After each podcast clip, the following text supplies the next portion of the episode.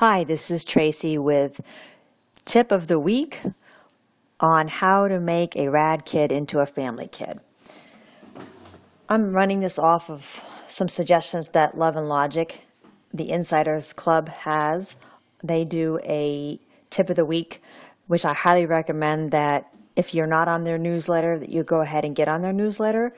And I'm just going to go ahead and add my two cents on piggyback on what they're saying to cater it a little bit more to families with kids with complex trauma, reactive attachment disorder, behavioral issues that are way beyond uh, parents knowing what to do or even therapists knowing what to do.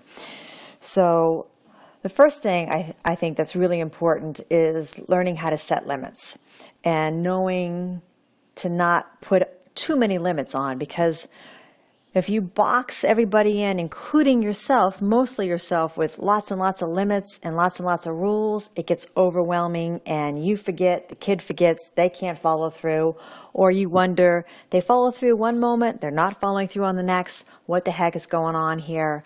It's kind of like walking through a minefield and you never know when something's going to go off. So, the best thing to do is take a deep breath and set limits and setting limits is about learning how to say no and teaching our kids that no is not the end of the world. That actually no means I love you, I'm setting limits, I know you may not like it, I know you might even hate me for it, but we do things mom and dad's way here, and that keeps you safe. And that's my job as your parent because I'm an awesome mom, I'm an awesome dad, and you're an awesome kid, and I love you that much to set limits despite how you might feel about it. So that's kind of the energetic tone beneath that. You don't need to tell them all that information at any all at one time. You can disperse it here and there by simply saying, "Hey, you know, I'm an awesome mom, you're an awesome kid. We're going to go ahead and do it my way."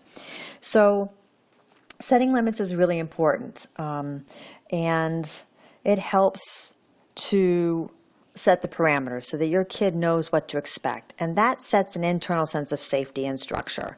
Many of these kids, if they've been adopted or if they're coming from uh, chaotic, uh, circumstances or environments that there's no consistency, there's no structure, there's really no primary caregiver, setting limits is going to be even more important and it's going to be even more difficult to do because they're not used to it. They don't have the internal organization to kind of go, uh, okay, mom and dad know what they're talking about, and even though I don't like it, I'm going to follow through because I don't have any choice. So they don't have that uh, kind of unconditional love and um, understanding. So setting limits is going to be really difficult. So pick and choose your battles very carefully because once you choose your battle, you by every circumstance want to win that battle. Because if you don't, then they begin to realize that maybe you're not so trustworthy. Maybe they can get away with something. So, like like science and research says, intermittent reinforcement is the most powerful. So you don't want to be intermittent in that. You want to be consistent all the time, every time. This is the line, it doesn't move. So, like I said earlier, pick and choose your battles very carefully. And because if we don't, it erodes the development of the relationship that we're starting, that we're wanting to create with. We want to make sure that you keep your limits simple and general. And that means when I say general, it's very it's it's general in the sense that there's not a lot of uh, complication in it. It's really simple. Put your shoes with your toes facing the wall, and and they know what that means. You know that they know what that means, and if they kind of look at you like, I have no idea what you're talking about, mom, you can sort of give a twinkle in your eye and say, Hey, nice job. I know you can do it. Take all the time you want. I'll be here when you get that uh, when you get your shoes set the right way. And you don't have to like be breathing down their neck with it. So, and the best thing to do when you're setting limits is to describe what you're going to do as a parent, not so much what's going to happen to them. So that means if you don't put your shoes facing that way, you don't get any ice cream.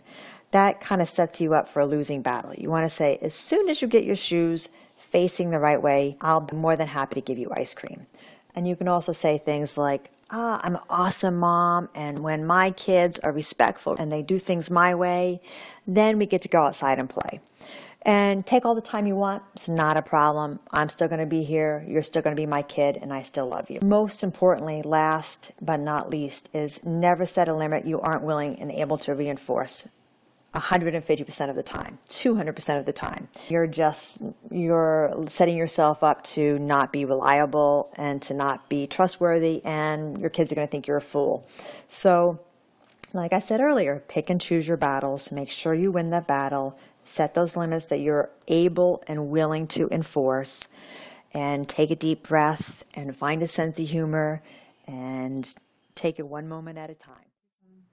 Thanks for listening, and be sure to check us out on Facebook, the website, which are both underneath Full Circle Family Counseling, and to check out what's coming up for podcasts and sign up for the newsletter. As always, would like to thank the folks at Love and Logic and Nancy Thomas for all that they've taught me about working with kids with complex trauma. Until next time, thanks.